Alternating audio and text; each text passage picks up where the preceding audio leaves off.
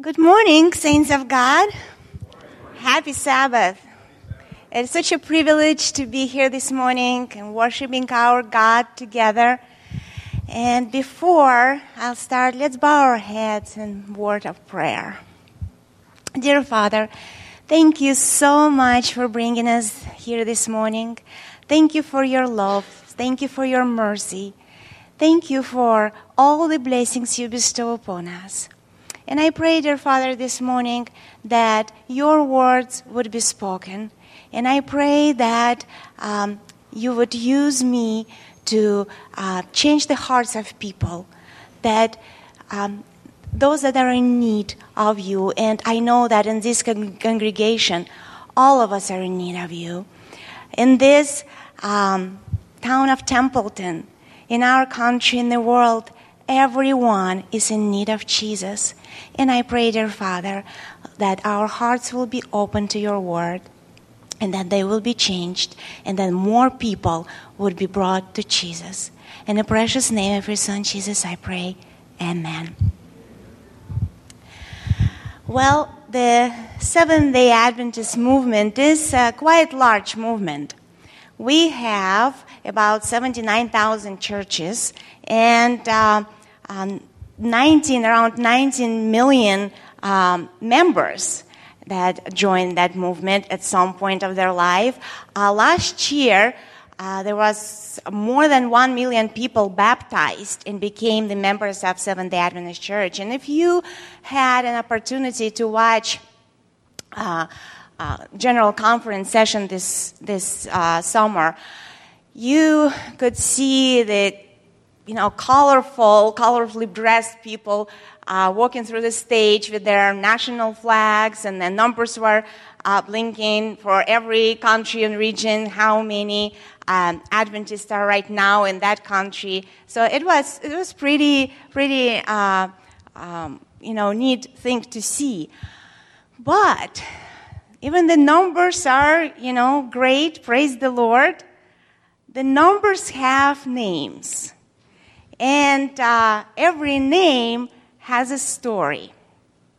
And this morning, um, we opened our service with a hymn, to my all to tell old, old story. And that's what um, I would do by the grace of God to tell you the old, old story about Jesus and his love. And uh, every, each one of us has that story because um, Jesus loves us all. Uh, I was uh, born in Kazakhstan, which is uh, a very large country uh, in Central Asia. It borders China and Russia and a couple other stands, um, countries that are, uh, you know, uh, very close to Afghanistan. That's kind of if you if you uh, envision the map of the world. Um, you know, the testimony is a great thing because Revelation 12 tells us that there is an accuser of brothers and sisters. And he does not sleep at all because he accuses brothers and sisters day and night without ceasing. But Revelation 12 tells us that he is thrown down by the blood of the Lamb and by the word of the testimony of those brothers and sisters, of the servants of God. So they triumph over him by the word of their testimony and by the blood of the Lamb. So we uh, participating, when we tell our story, we were participating in that great event of triumphing over Satan and, uh, you know, causing others to do the same.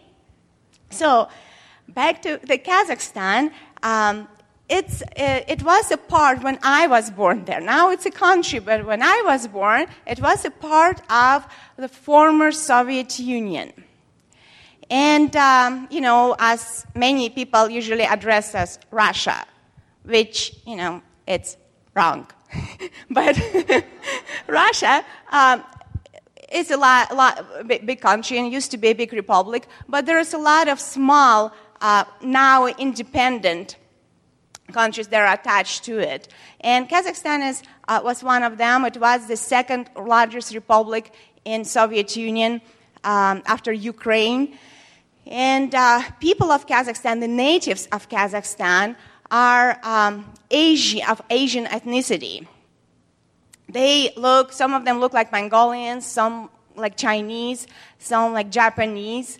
Um, and uh, during the um, reign of Stalin, he sent uh, a lot of Germans to Kazakhstan, a lot of Koreans, um, Ukrainians, so it became a very diverse republic.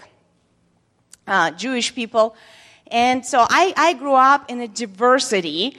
Uh, my mother was adopted into the Jewish family, so uh, Jewish people were around us all the time. My, uh, my parents had a lot of friends who were Kazakhs, so I always called them uncles and aunts, and uh, it was kind of a big family. So I had no idea about racism or, or anything like that. And uh, it seems to be I had a pretty, pretty good childhood. My parents were teachers of the language and literature, and everything was going pretty well. The only one thing I was not aware of was God. Because being a part of former Soviet Union, Kazakhstan had a big religion of atheism. And we had practically no idea who God was, what was it all about, because we constantly were taught in daycare, kindergarten, school that there was no God. Actually, that is the message of atheism. And um, so, you know, you cannot, though, close the doors completely. We know that. God will always find you. And uh, um, being a very, very little child and uh, liking watching cartoons, um, you know, some of my little friends like to do, um, there was one particular show that was on, on, TV, kind of like a puppet show, but televised, very short, about, I would say, three, four minutes. And it was a puppet that had gray hair and uh, was old man, and it was God. And then it was, you know, hardly dressed, two people, and it was Adam and Eve, and a snake made out of a sock. And the only thing that they had that they showed was when Eve took the, you know, apple and ate it, snake was there, and that was it. And I had later in life, I thought, why would they have it on TV? And I thought, well, it was kind of see how funny it looks. So when you, people talk about God, that's what they imagine. There's a story of nothing. Someone ate apple, some fairy tale happened, but and I think that's why they show it once in a while. But somehow I really loved that show. And every time it would be on, I would be sitting right next to the TV and just watching it, and I wanted to know what happened afterwards. And, um, you know, it, it, it's interesting how when we have circumstances without God, He's still there.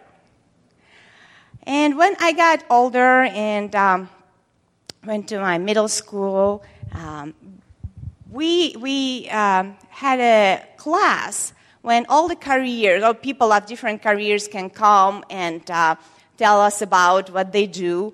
And this particular day, they invited a pastor, a Baptist pastor, which I had no idea what the Baptist religion was, or pastor, or anything like that.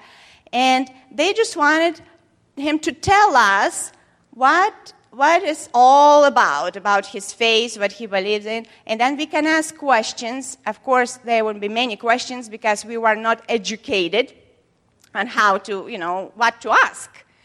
But after, and, you know, people were very respectful to him, but after he would leave, teachers would tell us that, uh, you know, this person, he's not educated at all. He's just from the dark ages. See, he believes in some God. And so we know better. That's why you're in school, that's why you study science. So you're much more advanced already. And uh, when, when this man came, I had something that I, I didn't experience before. I had some kind of a pull towards the man who was talking, and he was so humble and, uh, and, and shy and noble, not like my teachers, which I still loved my teachers. You know, hey, Lucy loved his, her teacher, right? Like John told us. And so I loved my teachers, but he was different. And I remember that for years. I still remember that and tell you about it. Um, we didn't ask many questions, but after he left, memory of him kept coming to my mind. And when I watched the puppet show, actually, you know, I watched it when I wasn't even little. I watched it when I was a teenager when it was on TV.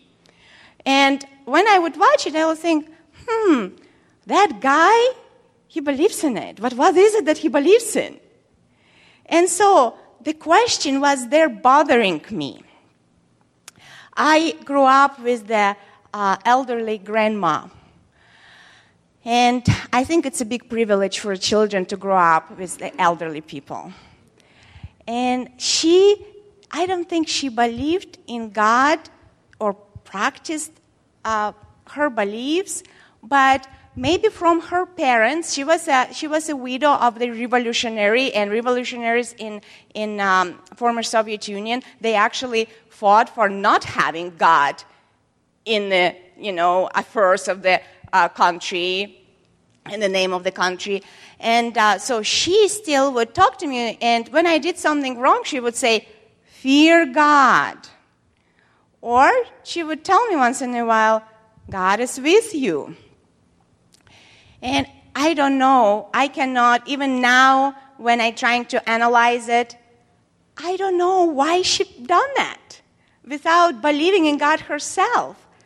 I really, truly believe that God uses people anytime, even those who are not with God, but He puts words in their mouth and He, through some certain behavior, He still changes life because He looks at you and He said, You are mine.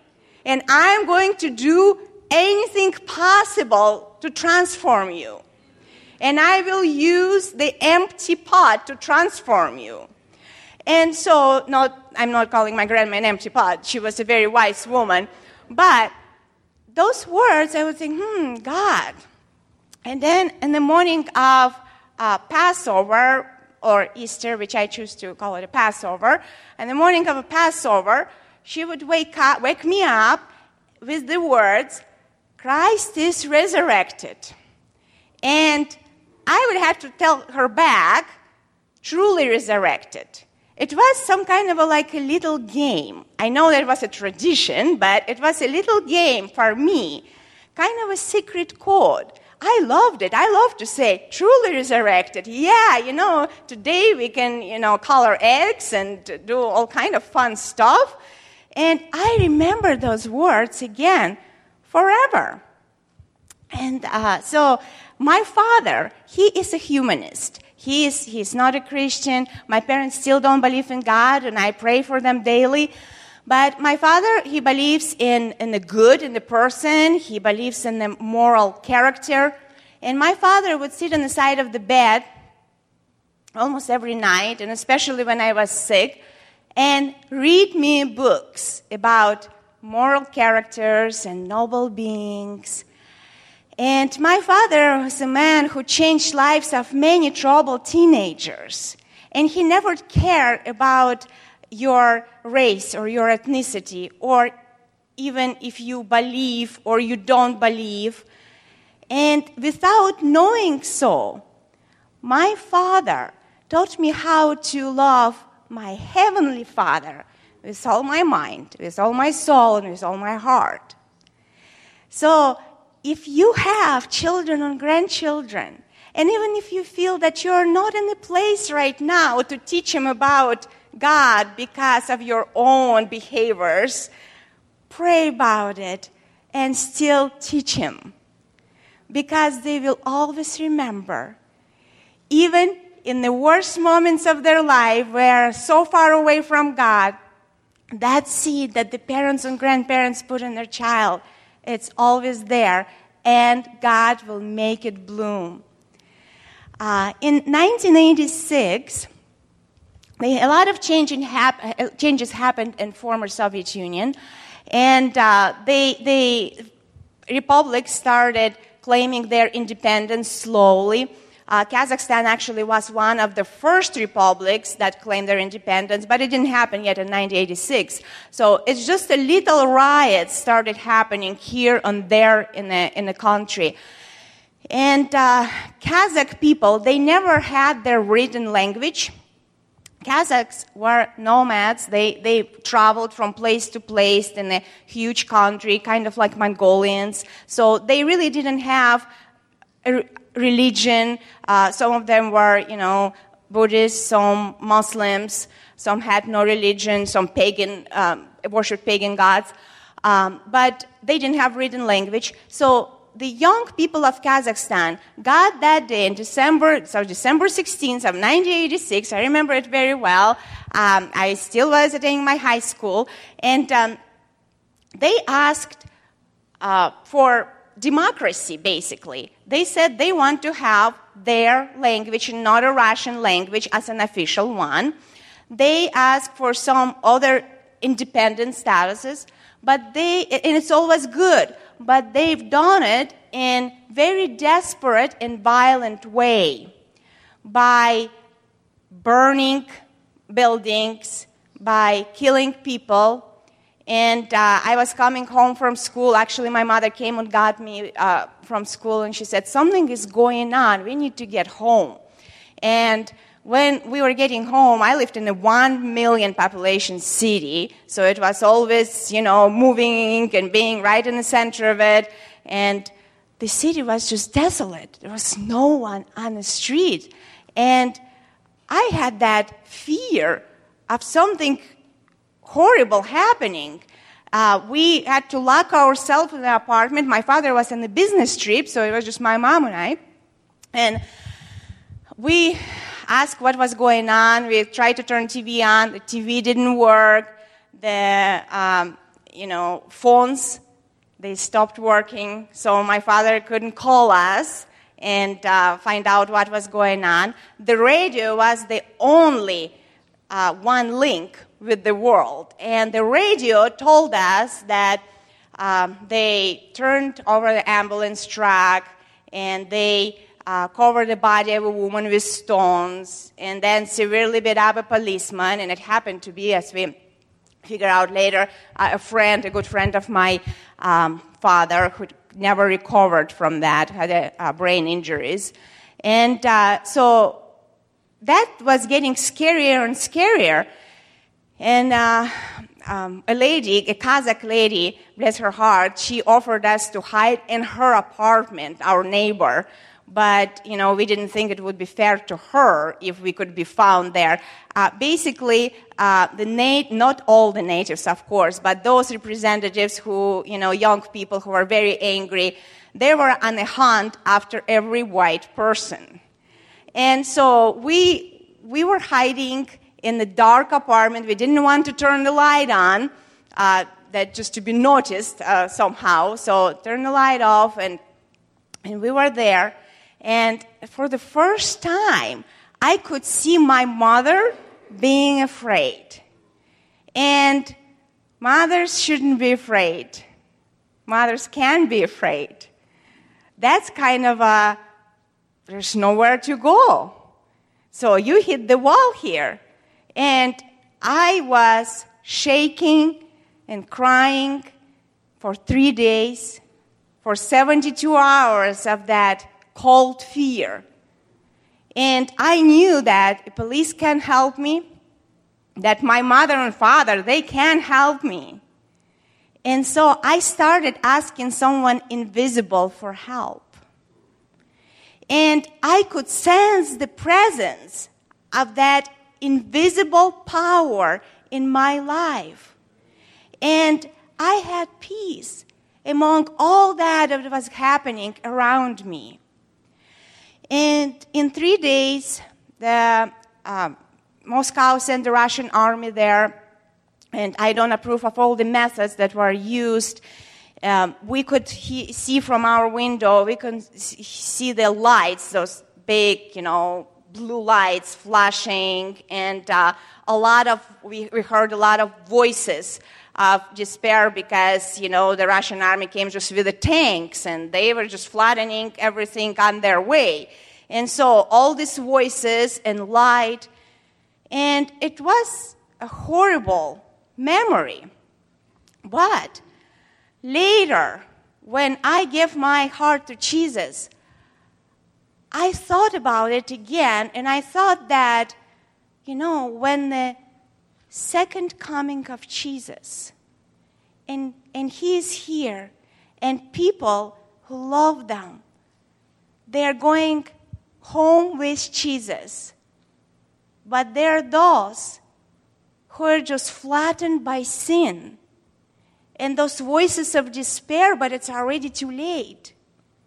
And so there is a sense of urgency for us being Christian people.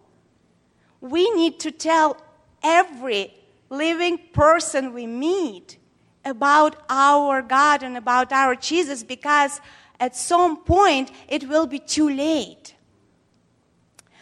I um, um, made, you know, a few mistakes in my life, a few, of course, and um, um but God turned it in a different way, you know. Um, when I was in my early 20s, we already lived in Germany. My, my parents are Germans, and we moved to Germany after uh, all these events that were happening in Kazakhstan. Um, and um, I, I got pregnant, and uh, I was still pretty young.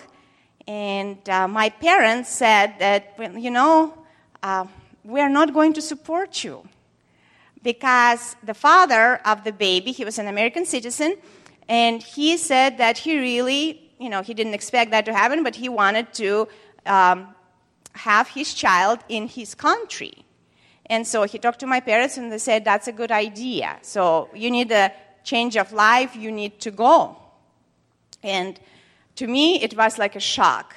You know i i I've been with my parents uh, for so many years, taken care of, and all of a sudden that is going on. But um, I made a choice to come to the United States with the man I really didn't care much for, and being pregnant, and I didn't want to be here at all. Plus, I did not speak any language, no English. So I, I spoke German with the uh, father of my uh, daughter.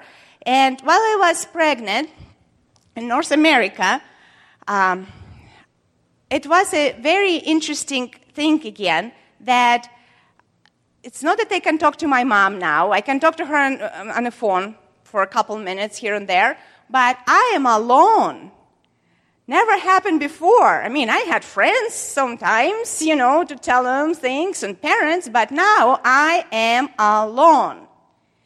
And um, I started talking to that invisible power again.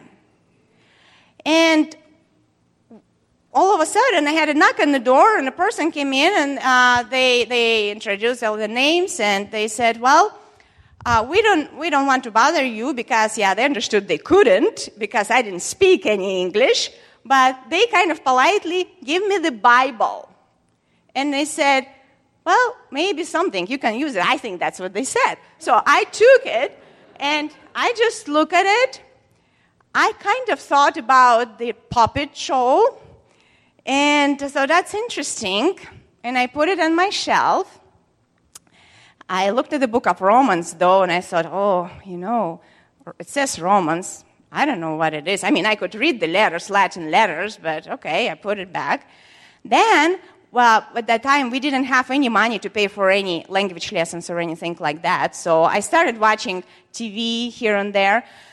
And uh, one day, I went to a box that I brought with me with books. We loved books. My parents, we, we had about 2,000 books in our home library at home. And uh, I brought some favorite ones. And I opened the box, and here is this little gray book. And I know I didn't put it there uh, because it wasn't my favorite book. My mother put it there. And my mother, she didn't speak any English either, but the book was, you can say one side was in English and one was in German. And I think my mother just put it there because she thought, look at, that's something in English. Maybe it can help. But the book was the New Testament in English and German. And I, I don't know where it came from though, but I opened the book and it says, Love is patient, love is kind, it's never jealous. And I continued reading that in German. And I thought, that, those are pretty good words. I like it. And I thought, if I read that every day in German and see what, what it says in English, maybe I can start learning the language. So, don't tell me God didn't have plan for me. Um, and I was, of course, blessed with, with my little daughter, and she was three years old. I, I met that man and um, it was something unusual about him. Uh, nothing like I ever saw in anyone before in my life. It was some kind of a glowing appearance about him. And we spent some time, we, you know, had some, did some fun things for a few days. And just a few days after meeting him, we were sitting in an ice cream shop. And uh, out of blue, I asked him, What do you think about Jesus? And I know I didn't mean to ask that. I don't know where it came from. And he said, Well, there's, what can you think about it? It's either people, there are people who believe in Jesus or people who don't. And after that conversation, we had many more talks together, many heated discussions. Only in God He found strength to love me and to teach me about our Father and to open the entire world to the love and kindness and mercy of the one who gave his son's own son to us to die that we can live. And there are so many years passed by already since that moment.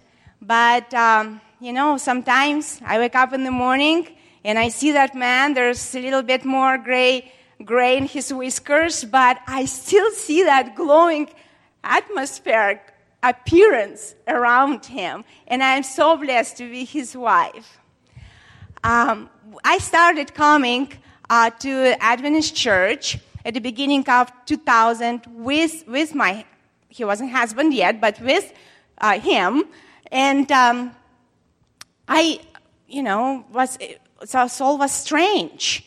You know, little small church, and uh, people really, uh, mostly, mo- most the, na- uh, the members of the church were mostly elderly ladies, and somehow they didn't like me much because um, their head elder brings that lady to church who doesn't know anything about Jesus. And so they were very careful around me. And uh, one day I walked in the church, and that little old lady, she just ran towards me and she gave me a big hug. And since then, she was giving me a hug every time I came to church on Sabbath. And in later, just a just a month later, the church, um, they got a new pastor, very, very meek, very humble man. And he held um, meetings, Home for the Homeland. And the few people came to Jesus after those meetings, and I was one of them.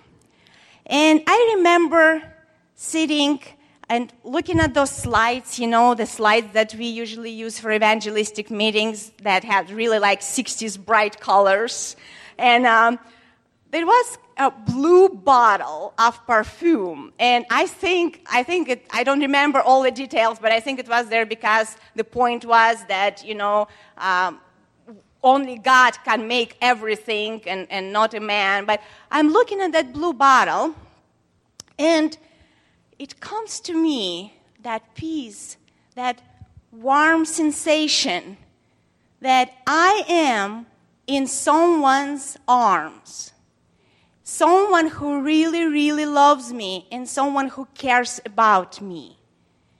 And all this uh, history that I had with the puppets and the Baptist man and praying to someone invisible. You know, it, also when I was little in that humongous city, uh, sitting on the windowsill alone at home, being scared that someone can break in because uh, it was a high crime in the city, I would talk to a star and think that you're there, you can help me who I did not know. But all that was coming right in front of my eyes when I was watching the screen that didn't move, just one slide, and the pastor was talking, and I don't remember what he was talking about, but right there I knew uh, my heart belongs to Jesus, and I want to be baptized. And um, you know, it was a great experience. And when I think about that, I think that Lord tells us, He says, wait for me. I'm going to come by. And then this great wind comes and destroys the mountain and shatters the rocks, but the Lord does not, is not in it. And then the earthquake comes, but the Lord is not in it. And the fire comes, and the Lord is not in the fire. But then that still small voice, the whisper that catches you with your cloak over your face in the cave, and he said, Where are you? Well, it caught me. Caught me when I was learning about God in a country that was closed from God completely. Um, you know, I, I, did not grow up in the time of Stalin when Bibles were burned down and the churches were closed. It was a more, more dangerous time when I was growing up because they reopened some churches and they said, oh yeah, those who are dumb can go to those churches and worship. And, uh, you know, sometimes I found myself also in my childhood that I was that dumb. I would sneak in the church, and I didn't know why, too, but I would sneak and I would stand there in the corner. There were no priests, uh, it just, the church opened 24 7 but some elderly ladies praying, and I would be in the corner just standing there, and the presence, presence that no one told me about, was there with me. And so that was my, my, my privilege, the best day of my life, the day when I accepted Jesus. And one, a little bit after, a few months after, that uh, elderly lady who gave me a hug, she broke her hip. And uh, she ended up in the hospital, and we came to visit her and chatted, and she was getting better. So we said, We are going to come again, Ruth, and we'll see you. Um, we got married after I was baptized, and so we, we came to see Ruth again, and she, she was just holding my hand real tight and uh, chatting about something, and then she said, Oh, I'm so thirsty. And we pressed on the button to call the nurse, and the nurse wasn't coming. So Stephen said, Oh, I'm just going to go and find the nurse and get you some ice, Ruth. And Stephen walks out of the room, and Ruth just, she, she holds my hand. She looks at me and she says, I lost so much time. And Ruth passes away right there. And so what I remember, the doctors running, nurses, Stephen being shocked. You know, um, her relatives later called us to just to, to know what, what, what, what was her last minute, basically. But I thought about that still small voice. God was telling me, get to work, Zlata. We lose so much time we accept Jesus. We turn from Buddhist into Christians, from Muslim into Christian. There is no such a thing as fourth generation Adventists. All of us have individual personal experience. God changes the hearts of Buddhists, of Muslims, of fourth generation Adventists. He brings us to Him. But then every day we still find ourselves in a cave with a cloak over our face. And every day God tells us, Where are you? And we need to listen to that still small voice because it's not in an earthquake, it's not in a fire, it is as a whisper you know, I, I attended the music school for a few years, and, um, you know, I liked it, but I always had a problem that my hands are too small, and I never could, you know, reach past seven notes. And um, when I came to Jesus, I thought about how did, how, how did it all happen? You know, is it my husband who brought me to Jesus? Is it a Doug Batchelor whose tapes he gave me to watch? And I, you know, I just fell in love with Doug's experience and, and uh, you know, was converted, I think, as well. Uh, John, book of John, in John 3 8, tells us that, um, you know, we hear the wind blowing, but we don't know where it's coming from. And the same thing, and we don't know where it's going, but the same thing is with those who are born of the Spirit. And the same thing was with me. No matter how, how far I try stretching my hand, I still cannot press the keys with that old lady on it, or with my husband's name, or with my father's name, my grandmother's.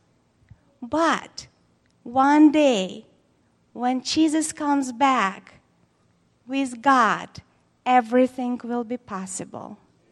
And what a music that is going to be. Softly and tenderly, Jesus is calling. He is waiting and He is watching.